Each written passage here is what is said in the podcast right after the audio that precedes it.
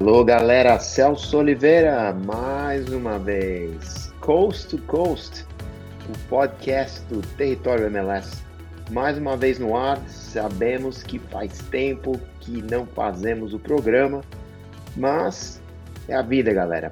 Infelizmente as coisas acontecem, mas isso não quer dizer que a gente não esqueceu, que a gente esqueceu da liga que a gente gosta tanto, a Major League Soccer, e por isso gostaríamos de fazer um programa especial até de recap de tudo que aconteceu nesse mês e meio de Major League Soccer, enquanto que as equipes se preparam para o quê? O playoffs, os playoffs da Major League Soccer, que vão acabar com, obviamente, a MLS Cup sendo levantada por alguma equipe. E já fica a pergunta do começo do programa: será que o Cincinnati, né, que venceu o Supporter Shield, se você está assistindo o vídeo aqui, você vê um pouco da celebração da equipe no vestiário, mas será que mais uma vez esse ano teremos o que aconteceu com o, a liga o ano passado, quando o LAFC ganhou ambos os Supporter Shields e aí venceu ainda nos playoffs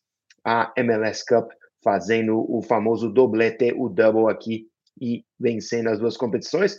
E fica a pergunta realmente se isso é possível para uma equipe conseguir fazer os dois. Eu acho que o Cincinnati tem capacidade de fazer isso, principalmente pelos oponentes que terão antes de receber um talvez um finalista do lado do Oeste. Faremos, falamos, falaremos um pouco disso, falaremos um pouco das posições no momento que estão é, dando é, o, o gostinho de como serão os playoffs, né, dando o shape de como serão esses, o formato de como será os playoffs nessas três semanas, depois dessas três semanas que teremos aqui de jogos que definirão a tabela e a classificação final, né, da, da liga aqui, que, meu amigo, já faz quanto tempo que estamos falando disso, né?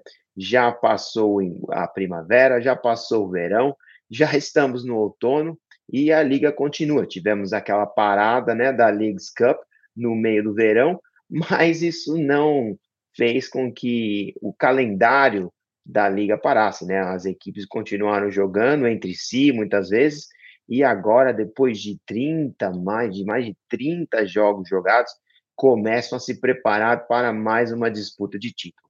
É um calendário que muitas pessoas agora nesse momento começam a se perguntar se faz sentido, né? E outras perguntas também surgirão, como o fato de do Inter Miami não talvez não nem se classificar aos playoffs e teremos uma situação em que o melhor jogador do mundo, né, Lionel Messi, que foi contratado para jogar, não vai ver a cor da bola, né, em uma, uma, uma idade um pouco avançada, não vai ver a cor da bola até quando? Vamos fazer a matemática. Março, talvez, do ano que vem, em um jogo que vale alguma coisa. Ou seja, um jogador do calibre dele vai ficar novembro parado, né, em, grande espaço de outubro, né, uma vez que eles não entrem no playoffs, dezembro, janeiro, fevereiro e aí em março come, começamos a ter alguns jogos, né, até porque essa é uma equipe que não vai jogar a CCL, me, ah, vai jogar a CCL, né, talvez, não vai. Então, fica isso, né, então vai jogar a CCL por ter ganho a Leagues Cup, então vai ter que estar pronto para jogar ano que vem, eu acho que isso vai ser interessante ver se a liga vai adaptar o calendário para ele conseguir jogar um pouco mais, né? Talvez, porque é, fica muito, muito, muito tempo entre as duas temporadas e eu acho que isso dificulta um pouco o crescimento dessa liga, talvez até no momento que temos, que as pessoas acreditam que ela vai se tornar uma das maiores ligas do mundo. Falta muito para isso acontecer e para mim começa com o calendário dessa liga, que é muito confuso, com um volume de jogos muito alto. Tivemos o goleiro Blake, uma matéria que a gente jogou lá no site, reclamando do volume de jogos que os, que os jogadores não deveriam passar por esse por esse grind, né, como se diz aqui, de, de, de jogos, e principalmente sabendo, né, que o acordo salarial, o acordo trabalhista que eles têm, não visava nada disso. A Leagues Cup caiu meio em cima disso como um, um prêmio, né? E, e, um prêmio que não está sendo muito bem visto por alguns jogadores que tiveram que jogar todas essas competições e estão sendo remunerados basicamente da mesma maneira. A gente entende, né? Estão trabalhando mais e ganhando a mesma coisa. A verdade é essa, né? Vamos ser bem honestos, assim, para nós que somos é, torcedores e comentaristas, a gente entende que mais jogo, mais conteúdo. Mas a verdade é que para o jogador que está se expondo e vai se machucar, e talvez se machuque no jogo da League Cup, e aí não, não jogue no, no, na outra temporada, como é que fica isso, sabendo que, uma vez, os jogadores estão tendo que ter uma carga muito maior de minutos, né? E é algo que pesa e muitas das pessoas não estão acostumados aqui a ver esse tipo de volume de jogos, né? E, e até porque ainda tem o, o, fator de viagens que nos Estados Unidos, pelo tamanho do país, ser um, um fator muito alto. Então, o programa de hoje vai ser basicamente dividido de duas maneiras. Eu gostaria, primeiramente, de falar né, das, das equipes, da, da posição que elas ocupam na, nas duas conferências, já, já fazendo uma préviazinha dos playoffs e também falando dos jogos dessa semana, né? Que a verdade é que muitos dos jogos começam a parar de ter um pouco de, de meaning, né? É, uma vez que talvez certas, certas equipes, como Cincinnati, é, talvez optem por não jogar com seus jogadores principais e dando uma, uma, uma, uma um rest, né? um, um pouquinho de descanso para eles, né? depois do, do, do árduo calendário que tiveram que ter, que tiveram que fazer até aqui na, na, na disputa dessa, dessa, dessa, desse Supporter Shield, que também é um troféu interessante, porque é um troféu imperfeito, mas o que replica de melhor maneira o troféu de, de, de liga de pontos corridos que vemos por todo mundo, né? O, as equipes não se jogam todas entre si, turno e retorno, ainda não fazem isso, né? Então tem certos jogos que não acontecem anualmente, mas a ideia é que você ganhe a sua conferência, né?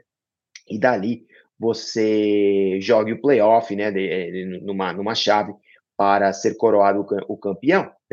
Mas o Supporter Shield basicamente olha a sua jornada e soma os pontos corridos e quem ganha é o que tem mais pontos. É simples, né? Mas a verdade é que a força, talvez, dos adversários que uma equipe joga contra a outra não é a mesma. Então, isso acaba, de uma maneira ou de outra, impedindo que, que, que, a gente chame o Support Shield de um troféu né, exato da liga, né, de pontos corridos, pelo fato das equipes não se enfrentarem todo ano, né, em, ao menos num turno. E principalmente isso ocorre, não ocorre, né, entre as duas conferências. A, a, as equipes do leste não vão viajando sempre, não vão viajar sempre a todas as, a, a, todas as equipes do Oeste e vice-versa.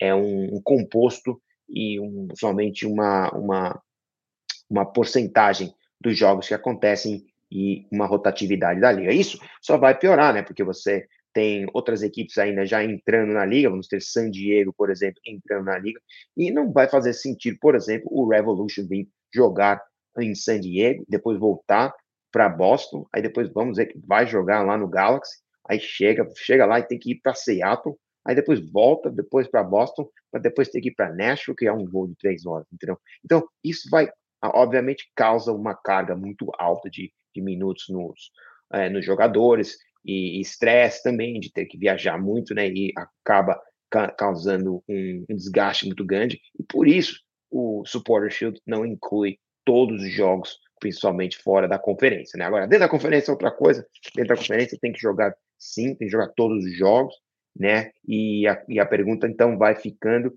se no futuro veremos as divisões, né? Que é muito comum aqui nos esportes norte-americanos, como beisebol, como basquete, que já tem divisões estabelecidas basicamente dentro das regiões. Isso torna-se um pouco mais, faz um pouco mais sentido, né? Pelas conferências estão tão grandes no momento, né? Mas, né, no futebol isso seria um, algo um pouco ainda mais esquisito. Mas, né, é a ideia dos grupos, né? Você tem o seu grupo, você vence o seu grupo e quais os benefícios que você ganha por ter vencido o tal grupo. Aqui eles têm até troféus, eles chamam de pennants, às vezes que você recebe por ter vencido aquela sua chave, né? E talvez isso seria legal, né? Ver umas, umas chaves regionais que talvez Uh, por exemplo, na Califórnia teríamos o Cali Cup, né, com todas as equipes californianas, por exemplo, fazendo parte de uma divisão e jogando entre si. E aí, na mesma coisa, poderemos fazer uma na Cascadia, para valorizar né, as, as, as, as, as rivalidades regionais. São muito importantes é, parte dos Estados Unidos, né? Então, e, e principalmente se você introduz a, a, a, ideia do derby, né? Que aqui em Los Angeles, por exemplo, é muito grande. Então, se você tem esse formato talvez com divisões, né? Você consegue priorizar, né? A, a região dilui essa ideia de, de de conferência, né, de oeste contra leste, que é, perdeu muito o, o, sentido, né? E aí faz um calendário inteligente para construir e valorizar o Supporter Shield. Eu falei no meu Twitter, no meu X já várias vezes que o problema do Supporter Shield não é o Supporter Shield em si, mas o marketing feito pela liga e não valorizar o que é o mais difícil, né, vou dizer, um dos mais difíceis é, é, tarefas para qualquer equipe vencer e vencer e continuar vencendo por meses. Você viu aí o LAFC, equipe que eu cubro aqui em Los Angeles, começou o ano a todo vapor, estava por cima, só tendo competição no Oeste realmente do St. Louis City, e isso ainda ajudou a equipe, porque passou por basicamente dois meses no momento difíceis que, que de, de instabilidade, onde navegou é, de diferentes é, problemas de, de, de, elenco, né, pelo, pelo fato de ter jogado muitos jogos, e acabou agora sementando uma, uma fase ruim, né,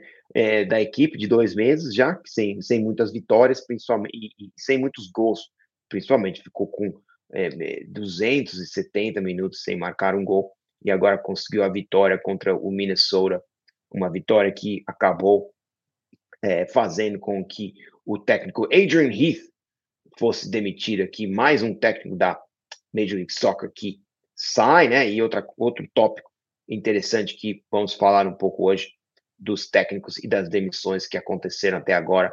E elas estão acumulando.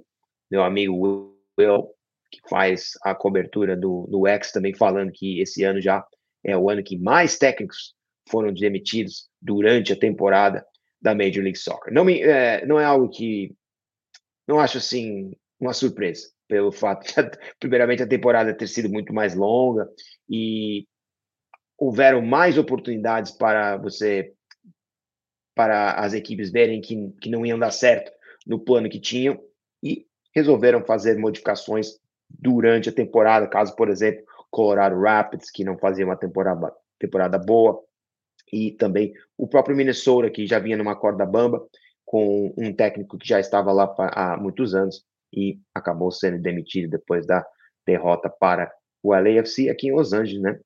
Que acabou vencendo por 4, é, 4 5 a 0 e ainda acabou demitindo o técnico do Minnesota. Mas é isso aí. Então falaremos um pouco de técnico, mas para dar seguimento, o que eu falei um pouco antes, falar um pouco da tabela do que aconteceu aqui. Obviamente, Cincinnati liderando o leste, então começaremos com o leste. Como anda o leste no momento? O leste um pouco mais definido, até com mais equipes já dentro dos playoffs, e podemos falar um pouco de quem são elas. O, vale a pena lembrar que já jogamos 461 partidas esse ano, pela temporada, e uma média de gols de 2,74 gols por partida. Então, muitas vezes, se você é apostador, as pessoas me perguntam como e por que apostamos na linha de 2,5 gols, né? Se passará disso ou não, porque a média, normalmente a média de gols de uma competição fica basicamente nos 2,5 gols por jogos. Então você vê aqui que a MLS passa um pouco dessa média, favorecendo é, jogos que, em que são mais de dois gols marcados, fazendo essa média subir para, como eu falei, 2,74 gols por partida. Mas para falar classificação rápida, rápida do leste, Cincinnati em número um, né, primeiro colocado com 65 pontos, ninguém mais vai chegar neles. O Orlando City, que faz uma boa campanha também nesse ano, chega em segundo lugar. E o Philadelphia Union em terceiro com 54 pontos. A diferença entre o Orlando e o Philadelphia somente de três pontos. Então, uma derrota do Orlando City e uma vitória do Philadelphia colocaria o Philadelphia nessa posição de número 2 aqui, que seria importante aqui até pelo fato de, sabe, você joga com um, talvez um, um, time um pouco pior e defende mais a, o, o fato de jogar em casa até mais longe nos playoffs. Então, aquela segunda seed, né, que a gente chama, a segunda seed dos playoffs também muito importante, eu acho, esse ano e o Orlando City no momento está com ela, Philadelphia chegando em terceiro. Columbus Crew, número 4, uma equipe de chegada que está jogando muito bem, 15 vitórias, venceu o Revolution dentro de casa, o Revolution tem sido muito bom dentro do Gillette Stadium e acabou perdendo do Columbus Crew, jogão de 2 a 1 15 vitórias na temporada, 8, de, 8 empates, 9 derrotas. Uma equipe que passou por uma reformulação de elenco muito alta no meio do ano.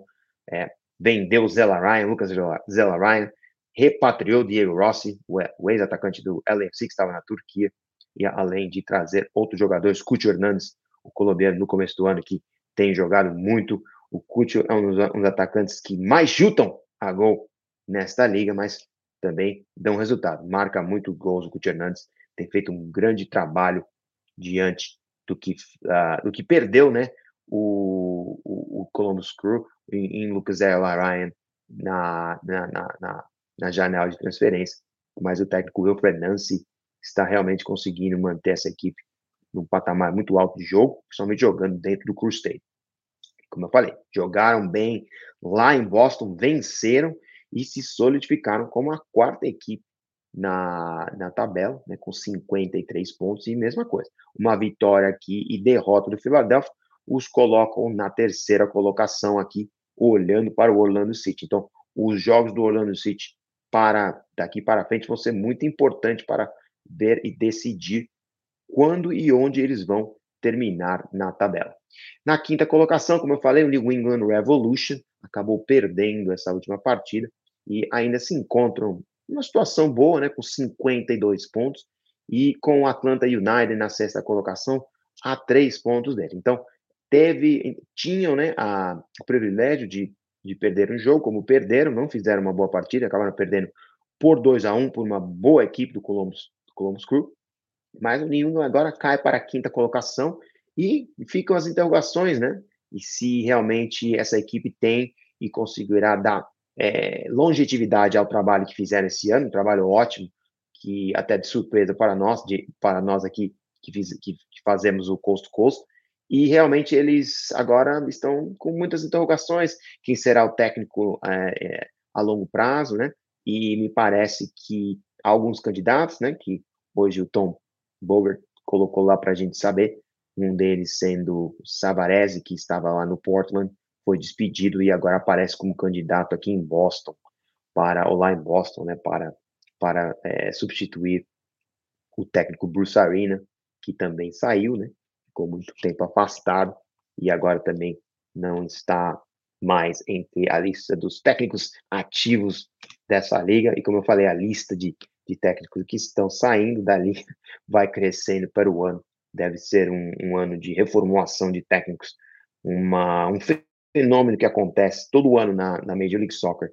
E, basicamente, cada técnico tem, em média, uma ou duas temporadas para mostrar resultado. A terceira temporada já se torna muito baseada nos resultados e muito poucos, poucos técnicos conseguem manter o cargo é, depois do ano número 3 e número 4. E você vê a lista de técnicos que tem mais de 3, 4 temporadas, se torna muito pequena e realmente a gente são poucos nomes, né? Seattle sendo um nome deles, por exemplo, uma equipe que teve constância. O Minnesota era uma dessa e acabou mandando o Heath embora hoje pelo mau resultado e talvez até eliminação dos playoffs.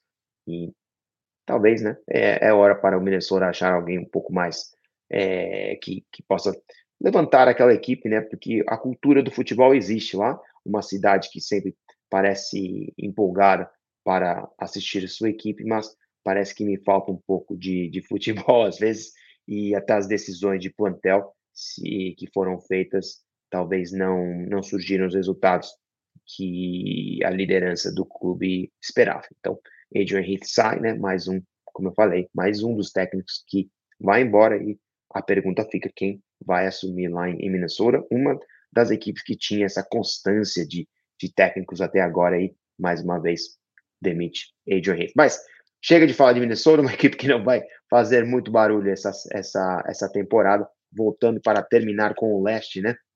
Falamos muito dessas equipes. O Atlanta United é a equipe que chega na sexta colocação, faz uma, um, um bom mês, né? Vou dizer, depois até dessa parada e mudança de plantel, vendeu diversos jogadores, Luiz Araújo foi ao Flamengo e tal, e conseguiu, conseguiu realmente se reerguer na tabela e aparece na sexta colocação do leste. E vamos ver, né, se realmente isso é, sustain, é se sustém ou é, é, o famoso fogo de palha que depois de um mês começa já a se extinguir tal, e uma equipe que talvez é, morra na praia se não conseguir, como a gente diz aqui, colocar tudo junto, or put everything together, because para mim, se você tem um jogador como o Thiago Almada a, seu, à sua disposição, um atacante que lidera quase a liga em, em, em, no quesito de gol, ou, ou, uma defesa que, e uma equipe que joga bem em casa. Então você tem três fatores a, a, a, a seu, a seu favor aqui. Um técnico que, que entende a liga e, e, e, mostrou que pode ganhar. Então, vários fatores para mim me dizem que o Atlanta United pode ser um, um, um, bom time nos playoffs, mas às vezes eu olho para ele e falo, hum, mas está faltando alguma coisa, o que que é? Eu não sei exatamente o que falta para essa equipe, mas deveriam estar mostrando um pouco mais do que já mostram, mas, como eu falei, essa reformulação que fizeram durante o verão deu muito resultado e parece que a equipe está jogando melhor, apesar de não ter conseguido o resultado lá em Filadélfia no fim de semana, jogar um jogo muito difícil, né, em principalmente um local extremamente difícil para jogar. Para terminar aqui a classificação do leste, temos o Nashville, que também não vive um bom momento, seguido do Chicago Fire, que diante de tudo que passou e das críticas que teve, agora aparece na oitava colocação, depois de vencer o Inter Miami, né? Vimos aquele jogo onde o Lionel Messi não jogou mais uma vez, devido ao problema de muscular que teve, e o baixinho, né, Shaqiri, mostrou a que veio na liga finalmente e deu um prêmio muito grande aos torcedores do Chicago Fire, que realmente não tem tido muito para comemorar e conseguiram, né, ver uma boa atuação da sua equipe contra um fraco Inter Miami, que não é o mesmo, sem não só, obviamente, Lionel Messi, que dá aquela qualidade do último passe, mas Jordi Alba, que, que, que abre uma, uma, uma avenida né, para os jogadores do, do Inter. Então, isso para mim é, é obviamente a grande diferença que, que, que, que, fica com o Inter Miami. Eles não conseguem jogar sem Lionel Messi e Jordi Alba. Os dois jogadores são extremamente importantes, não só pelo fato da qualidade, né, mas também pelo estilo de jogo que o Tata Martins está querendo montar, né, e, e tem que montar nos jogos que eu assisti do, do Inter Miami, e eles 100% não têm condições de, de, de, de passar para mim dos playoffs, o Inter Miami, sem esse, ao menos um desses dois jogadores. Se o Jordi Alba conseguisse jogar, que foi para mim o problema que eu sempre achei com os jogadores que eles trouxeram, talvez podiam ter investido num jogador, talvez não de, de tão grão, grande nome como Jordi Alba, né? Mas que tivesse um pouco mais de motor e não se machucasse pela sua idade, né? e nesse caso acabou se machucando, obviamente. O Messi é um jogador que não tem, obviamente, substituto. E vocês, o Inter Miami sabia se, que se ele não jogasse, teria problemas, né? Porque o que a gente viu da temporada, as deficiências dos jogadores ainda estão lá. Obviamente, jogar com o Messi, todo mundo melhor, mas não dá para fazer milagre contra jogar, é, times melhores e, obviamente, quando ele não está em campo para fazer o que faz no lado individual, porque o lado individual dele pesa. São poucos jogadores hoje nessa liga que fazem esse, que tem esse tipo de contribu contribuição individual às suas equipes e conseguem basicamente desequilibrar um jogo baseado na performance somente dele mesmo. Lionel Messi é um deles, Denis Boanga é outro, Lúcio Acosta, de uma maneira ou de outra, faz esse papel em Cincinnati e Rani Mukhtar em Nashville. São os quatro jogadores mais importantes da liga para mim, que abre outro tópico muito importante que foi também discutido em certos círculos, em, certas, redes sociais, no, nos grupos de WhatsApp, caso Lionel Messi merece o prêmio de Most Valuable Player da liga, o jogador mais importante da liga. Então, muitas pessoas, meu Deus, que absurdo, não podemos dar esse prêmio para Lionel Messi, ele acabou de chegar, está machucado. Olha aí, eles não, não, não, não venceram, Cincinnati está melhor, Lúcio Acosta melhor, mas pare para pensar, né? O nome do prêmio é jogador mais valioso da equipe ou da liga. Então, tudo bem, ele pode ser. Vamos deixar o, o, valor do jogador de lado, né? Porque não estamos falando de quanto ele vale no mercado. Mas o valor de Lionel Messi para o Inter Miami, para mim, é maior que o valor de Lúcio Acosta para o Cincinnati. Cincinnati tem diversos jogadores que, se Lúcio Acosta não estiver jogando, provavelmente conseguem jogar e, e levar um jogo para uma, uma eventual vitória. O Inter Miami não consegue fazer isso. Então, para mim, ele é o jogador mais valioso da temporada. O problema é onde, onde medir o impacto de Lionel Messi. Como medir? Não podemos medir usando a temporada regular, onde ele jogou 10, 15% dos jogos. Aí eu entendo o argumento. Nossa, não, você não pode dar o, o, o prêmio para uma pessoa que não participou da maioria dos jogos. Mas o prêmio é subjetivo. Ninguém falou lá na, na, nas regras que jogadores que não compareceram a X% das partidas não classificariam para o prêmio. Então, para mim, Lionel Messi, jogando ou não, é o jogador mais valioso da liga em 2023. É o jogador que faz mais diferença. E, para mim, Denis Boanga é o número 2 do Tio Acosta número 3, talvez. Não sei. Posso provavelmente achar outros jogadores que não jogassem, suas equipes reverteriam muito mais do que um, Tio Acosta. Mas o Tio Acosta talvez melhor jogador, melhor forma, como o Driussi teve no ano passado, Sebastian Driussi. Mas isso não faz deles o most valuable player dessa liga. E esse é um problema que eu tenho com, sempre tive com a denominação MVP, que é legal falar MVP, MVP, como a gente fala aqui, MVP, que é um termo do basquete, onde cinco jogadores jogam e somente um, talvez, quando sai, desmontam uma equipe. O Lakers não é o mesmo sem Anthony Davis. MVP. Lionel Messi, MVP. Lúcio Acosta, best player. Melhor jogador. Melhor campanha mas não é o MVP. Bom, chega de falar de MVP, é algo que eu defendo, mas é, talvez não, não mais um, um, problema de, de o que chamar o, o, o, título de melhor jogador da, da liga e melhor campanha da liga. Mas para mim, Lionel Messi é o MVP da liga e eu sei que muita gente não vai concordar comigo. Boa, vamos falar um pouco agora do lado oeste, antes só passar a régua aqui nos últimos times do leste que não falamos, é, que ainda estão na briga pelos playoffs. Paramos no Chicago Fire, né? Que conseguiu, como eu falei, vencer o Inter Miami. E também, depois deles, o New York City, que agora está em número 9 já do leste, com 38 pontos, entrando na busca pelos playoffs. E uma das equipes que também me interessam pelo fato de estão vivendo um bom momento e agora começa a se reerguer em posição para entrar nos playoffs. Era aquela equipe que equipe de chegada que a gente fala que muitas vezes nessa liga tem sucesso nesses playoffs. Então, estou de olho no New York City e o Nick Cushing quase salvando sua o Cushing lá em, em Nova York salvando o seu emprego, né? Porque muitos dos torcedores do New York querendo que ele saia de lá, né? Falando em New York, antes deles, é tudo embolado com 38, 37 pontos. Temos Montreal, DC United e New York Red Bulls.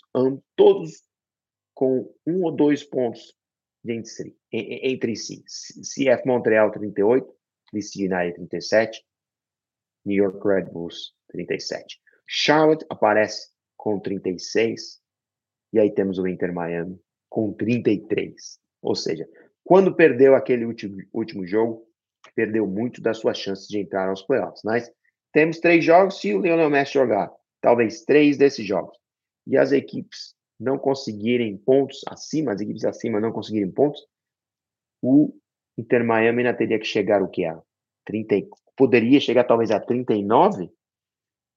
Não seria suficiente. Então, para mim, se o Inter Miami perder mais um jogo, acaba a temporada deles. E eles vão ser eliminados. Então, para mim, vale tudo em Miami e não acho que será suficiente com ou sem Messi diante do buraco em que estão no número de pontos. Ok, vamos ao Oeste rapidamente. O St. Louis City, que todo mundo achou que não ia bem, né, por ser uma equipe de expansão, já com 56 pontos e fica na, na ponta do Oeste. Um, um, um fenômeno mesmo, uma equipe que nem jogou ano passado, né? Ano passado não existia, contratou uns jogadores de diferentes lugares, trouxe um goleiro um dos melhores do que já foi um dos melhores do mundo, até talvez. Contratou um atacante como João Klaus, colocou de designated player, um brasileiro que estava, se não me engano, na segunda divisão da IPL, ou, ou não, não, não dando grandes resultados, e fez dele seu designated player.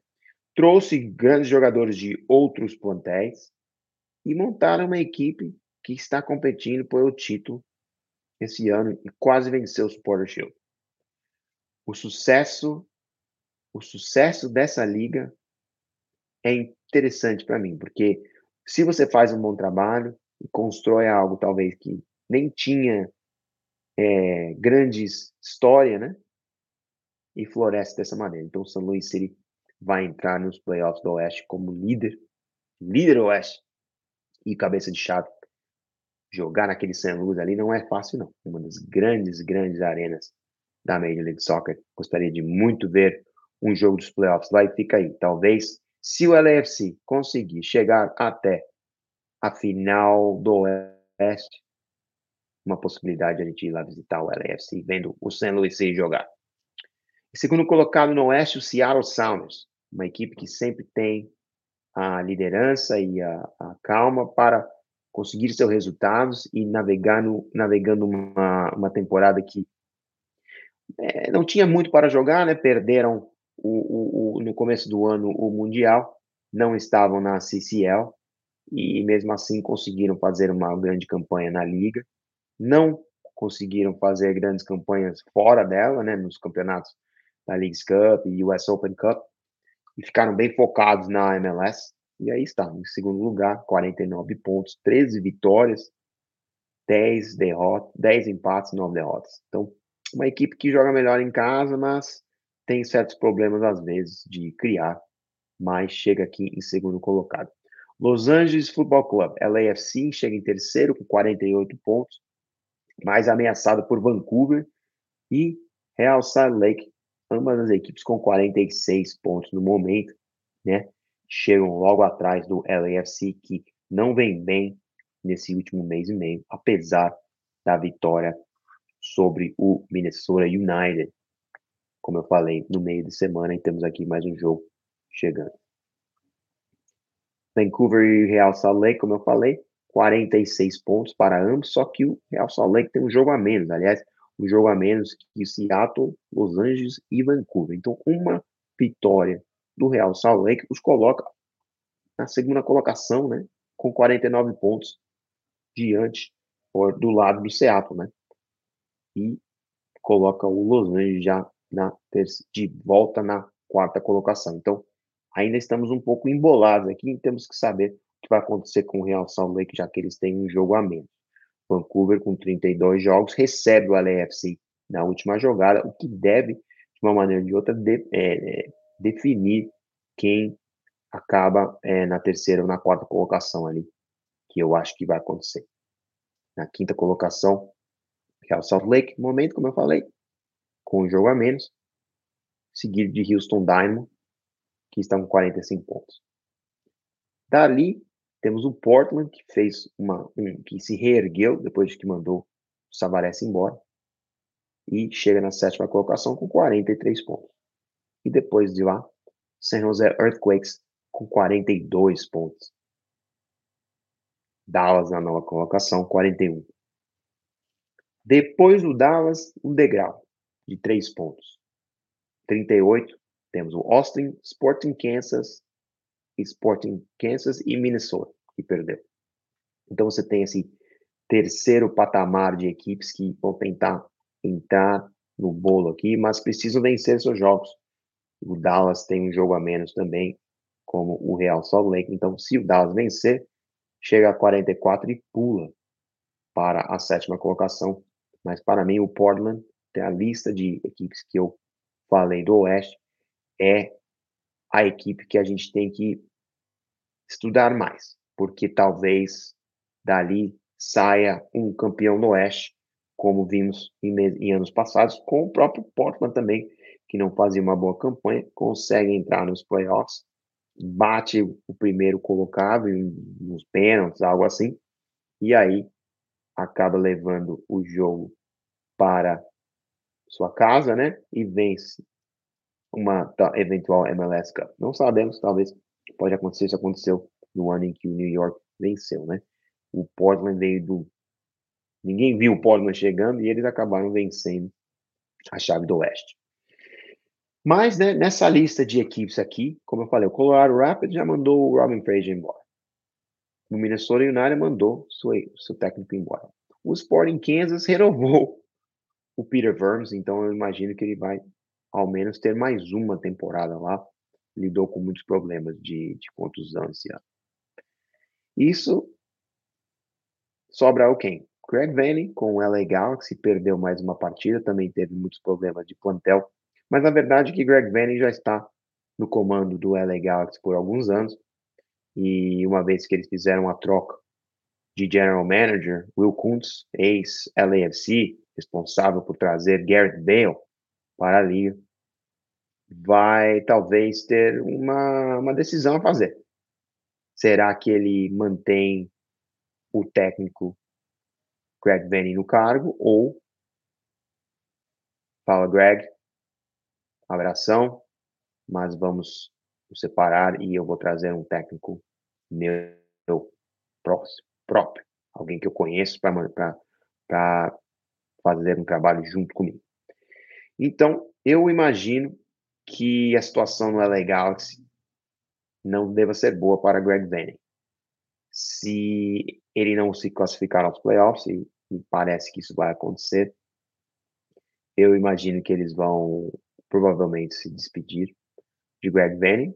Se ele se classificar aos playoffs, eu ainda acho que há uma chance de ele não voltar no ano que vem, pelo trabalho que fez de up and down.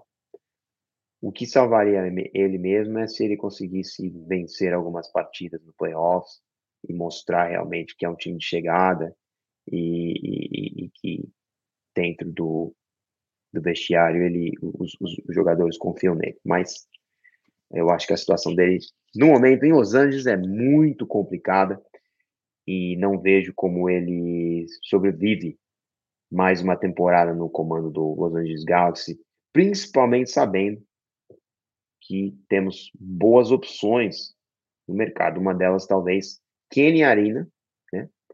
o assistente em Cincinnati, filho de Bruce Arena, alguém que conhece Will Kuntz, que, trabalhou com ele em Los Angeles no LAFC, e talvez seja um bom candidato ao técnico, ao cargo de técnico do LA Galaxy. E, obviamente, né? Se você pensar bem, se você não vai conseguir ter o Bruce, talvez o Kenny, que fez bom trabalho, está fazendo bom trabalho, já passou por duas, três organizações como assistente, dois títulos de Sport Shield, seja uma boa opção, né? E ainda ele pode contar, né, com Bruce como advisor, né, uma ter o, o o Bruce como advisor uma vez que imagino que a figura pública de Bruce Arena no momento não é não é viável para um cargo de técnico, principalmente de um time como o LA Galaxy, que vai ter que achar algumas alguns resultados, vai ter que é, algumas perguntas vão ter que ser ah, respondidas nesta nessa ano de temporada. Mas é isso. E outras perguntas que ficam, né? O Colorado Rapids trouxe Rafael Navarro do Brasil, mas segue sem técnico e fazendo uma campanha difícil já sem chance de playoffs. Então agora Rafael Navarro terá seis meses para pensar basicamente no que fez na decisão tomada de vir jogar na Major League Soccer. Isso não pode acontecer, foi como falamos no começo do programa. Esse calendário não faz sentido algum. Um jogador que é transferido no fim da temporada, nessa segunda janela, agora vai chegar aqui, jogou três meses, mal chegou e agora vai seis meses sem jogar. E aí começa de novo esse grinding que a gente chama de jogos, né? Como eu falei, a Major League Soccer vai jogar quase 500 jogos esse esse ano, e isso é só a temporada regular, pessoal. 500 jogos. É jogo demais. Temos que olhar esse calendário e temos que consertá-lo para atrair e continuar atraindo os grandes talentos mundiais. Mas dessa maneira, não sei se vai dar certo não. E vamos ver o que vai acontecer. Para terminar, vamos falar dos jogos dessa semana. Temos vários jogos muitos jogos bons. Alguns jogos não vão fazer diferença, né? Porque, como a gente sabe, as equipes já estão classificadas.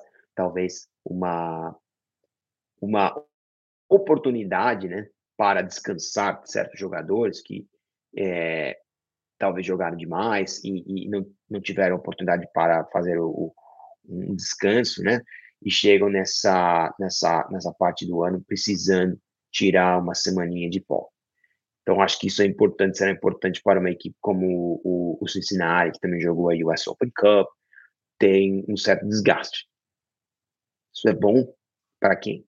Inter Miami. Por quê? Porque amanhã o Inter Miami em casa jogará contra o Cincinnati, uma, um jogo muito importante que não teremos Lionel Messi, mas talvez, né? Ele é dúvida, talvez ve veremos Lionel Messi no jogo, desculpe, e será muito importante para decidir o futuro dessa equipe. Eles precisam da vitória.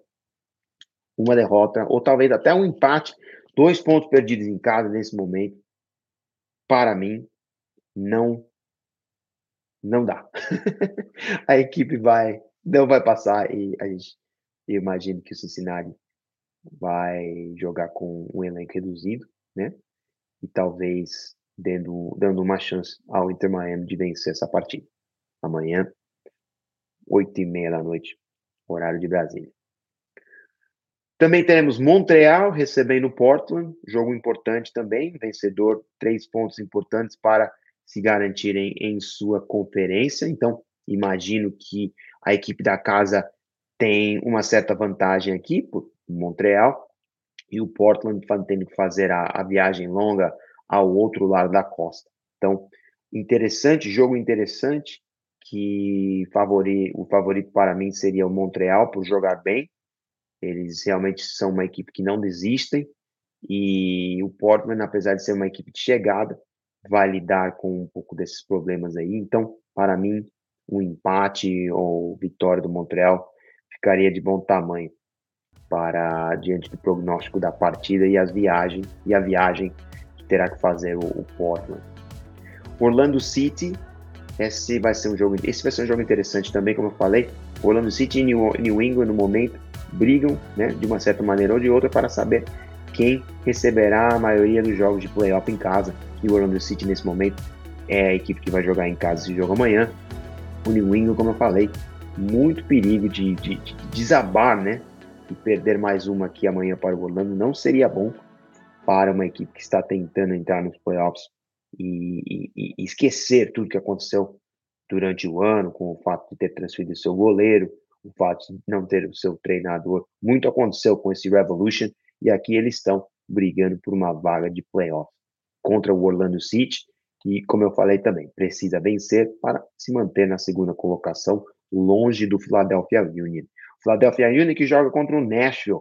Nashville que não vem bem esse ano, é uma equipe que, que, que passa por momentos difíceis, um, e imagino que também vão ter dificuldades para jogar em Filadélfia, jogarão contra o Nashville, e eu acho que para mim deve dar Filadélfia, e o Nashville vai ficando cada vez mais longe de um possível jogo no Geodes. Né? E a gente sabe que o, o número de jogos é reduzido para as equipes que entram no playoff, mas pela parte de baixo da chave. Também teremos DC United em New York City, um jogo que eu vejo New York City como favorito, e devemos ver realmente se o New York City, o momento que eles vivem bom, é verdadeiro ou não. E perigo para o técnico Wayne Rooney, também acho que não, é, não fez um grande trabalho no DC United e é capaz que também seja sua última temporada, não sabemos, né?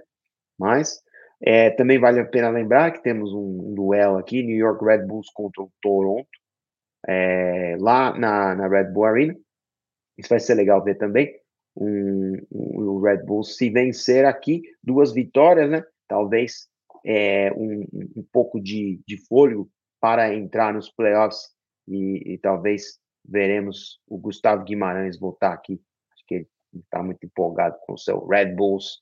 Mas vamos ver, né, uma vez que eles consigam se reerguer, talvez o Gustavo Guimarães dê, dê sua cara aqui no, no Coast to Coast. A opinião dele é sempre válida e on point, como se diz aqui. E para terminar a rodada do lado leste, acho que falamos de todos os jogos, né? Ah, não, temos Chicago Charlotte, também um jogo interessante que para mim o Chicago gostaria de mostrar para, sua, para seus é, torcedores que realmente são uma equipe e Gerdan Shaqiri começa a jogar bem, está jogando bem, não, não, não tem problema de lesão e dou a vantagem também para a equipe da casa aqui, o Chicago Fire aqui, começa a jogar bem. Estou vendo boas coisas, boas coisas dessa equipe. O Austin e LAFC. Essa, esse é um jogo muito interessante, obviamente. Duas coisas acontecendo aqui. O LAFC que acabou de jogar contra o Minnesota, Minnesota perdeu seu emprego. O técnico do Minnesota perdeu seu emprego. Caso o LAFC vença o Austin, em Austin, que eu não estou dizendo que vai acontecer, isso talvez signifique ah, o fim da era Josh Wolf em Austin. Eu não sei exatamente se isso vai acontecer depois de uma eventual vitória ou derrota, né? Mas ele está na corda bamba lá e imagino que uma eventual eliminação dos playoffs ou uma derrota feia em casa para uma equipe como o LAFC é, seja um problema para o técnico Josh Wolf e pode ser que amanhã marque seu último jogo no comando dos Los Verdes. Mas caso ganhe, né, que é capaz, o LAFC não joga bem no Texas e não joga bem fora de casa, caso ganhe essa partida, a equipe, né, o próprio técnico ganha um pouco de fôlego e talvez consigam entrar nos playoffs e, e, e o técnico mantém-se no comando de sua equipe. Mas a situação de Josh Wolf não é boa lá no Texas. Conheço muito torcedor, muita gente que gostaria que a equipe não mais fizesse, uh, não mais o tivesse como treinador. Vamos ver o que acontece no off-season. Então vamos lá. Austin LAFC amanhã. 5 e meia, 9 e meia da noite aí no Brasil. Outros jogos da Conferência Oeste, Minnesota e LA Galaxy. O LA Galaxy vai visitar o Minnesota com um novo técnico. E isso muitas vezes é perigoso, porque quando um técnico é removido, talvez o interino gere uma força ao elenco, talvez os jogadores querendo provar para a diretoria que gostariam de permanecer na equipe. Isso é problema para uma equipe como a LA Galaxy, que chega também com um técnico na corda bamba, sem grandes vitórias, perdendo o último é o tráfico. Então, é bem capaz que, caso o LA Galaxy perca o jogo, ou talvez até empate e acabe não entrando nos playoffs, seria também marcaria o final da era Greg Vanning, como eu falei antes, em LA. Então, um jogo importantíssimo amanhã para o Galaxy, para Douglas Costa, que joga bem de uma maneira ou de outra, mas não é o suficiente diante de tudo que aconteceu com esse Galaxy, perdeu jogadores importantes como Cáceres, Ticharito, trouxeram o Ricky Pig, mas, ele está machucado. Então, muito difícil saber o que vai acontecer realmente amanhã. Mas esse jogo vai ser um jogo muito importante para definir o futuro de Greg Benning e do Los Angeles Galaxy, pentacampeão da Major League Soccer. FC Dallas e San José também fazem outra partida. O FC Dallas precisa vencer e o San José, que começou muito bem na temporada, passa por momentos um pouco difíceis, não joga tão bem como jogou no começo do ano e agora viaja a Dallas, um lugar, um lugar, um lugar difícil de jogar e tendo que vencer para manter-se com certas, de certa maneira, manter-se vivo para entrar nos playoffs, como eu falei, um, um seeding bom para é, ter um ou dois jogos em casa. Muito importante isso no momento. Real Salt Lake, como eu falei, um jogo a menos, recebe o Sporting Kansas City, que ainda tenta entrar nos playoffs. Jogão, jogo interessantíssimo, gostaria que eu, que eu, que eu quero ver. E para terminar a rodada, o Seattle Sounders vai receber o Vancouver Whitecaps. Abração para Paulo Júnior, aí em Seattle, né? Seattle Sounders Cast. Para quem gosta do Seattle Sounders, o programa em português vale a pena conferir. Mas é essa, essa é a rodada de amanhã. Falamos muito dos, dos, dos times, né? E, e, e da, da, da, da, da, posição atual de cada um na temporada, né? No, na tabela. E o que basicamente cada equipe precisa fazer para entrar nos playoffs. Jorge Salma, nosso repórter lá em Vancouver, fez uma matéria legal no site sobre as equipes e as chances de playoff. Também vale muito a pena curtir lá no nosso site para saber como vão as chances de cada uma delas no playoffs da MLS para ganhar a querida MLS Cup, que, queira ou não, é o troféu mais importante do ano aqui para as equipes, né? Algumas, algumas pessoas, como o técnico do próprio Cincinnati, acham que o Supporter Shield é mais importante que a MLS Cup, mas vamos ser honestos, como não temos o Pro Rel na nossa liga, os playoffs acabam se tornando uma equipe de Pro Rel. Então, eliminando-se as equipes do playoff, começamos um novo torneio e a Cup é muito importante sim e é para de uma maneira ou de outra como medimos o sucesso das equipes aqui. Ninguém vai olhar quantos Leagues Cup você tem. Pelo menos no momento você não vão não vamos contar as Leagues Cups, mas sempre sempre contaremos quantas MLS Cups cada franquia tem. E por isso é muito importante sempre chegar ao playoffs. Se você não entra nos playoffs, você não tem uma oportunidade de vencer o mais importante torneio do seu calendário. Então, para mim, é um sistema de pro-rel, só que não deixa ninguém entrar e todas as equipes competem todo ano. Mas a verdade é que você precisa se qualificar para o torneio mais importante do ano. E a temporada regular serve esse propósito, vencida pelo Cincinnati, que recebeu seu Supporter Shield na derrota contra o New York Red Bulls. E com isso terminamos mais um Coast to Coast, 54 minutos de gravação. Agradeço muito a presença de você, se você ainda está ouvindo nós aqui. Né? É um prazer falar dessa liga. Gostaria muito de fazer esse programa mais, é, com mais frequência. Então fica o convite aqui para os meus grandes amigos do Coast to que fizeram parte do programa no passado para vamos achar um, um tempo, um horário bom para voltar a fazer o programa de maneira semanal, principalmente com o começo dos playoffs chegando aqui daqui a pouco. Um abração, meu nome é Celso Oliveira, diretamente de Los Angeles, e esse foi o Coast to Coast com o Território MLS. Um abraço.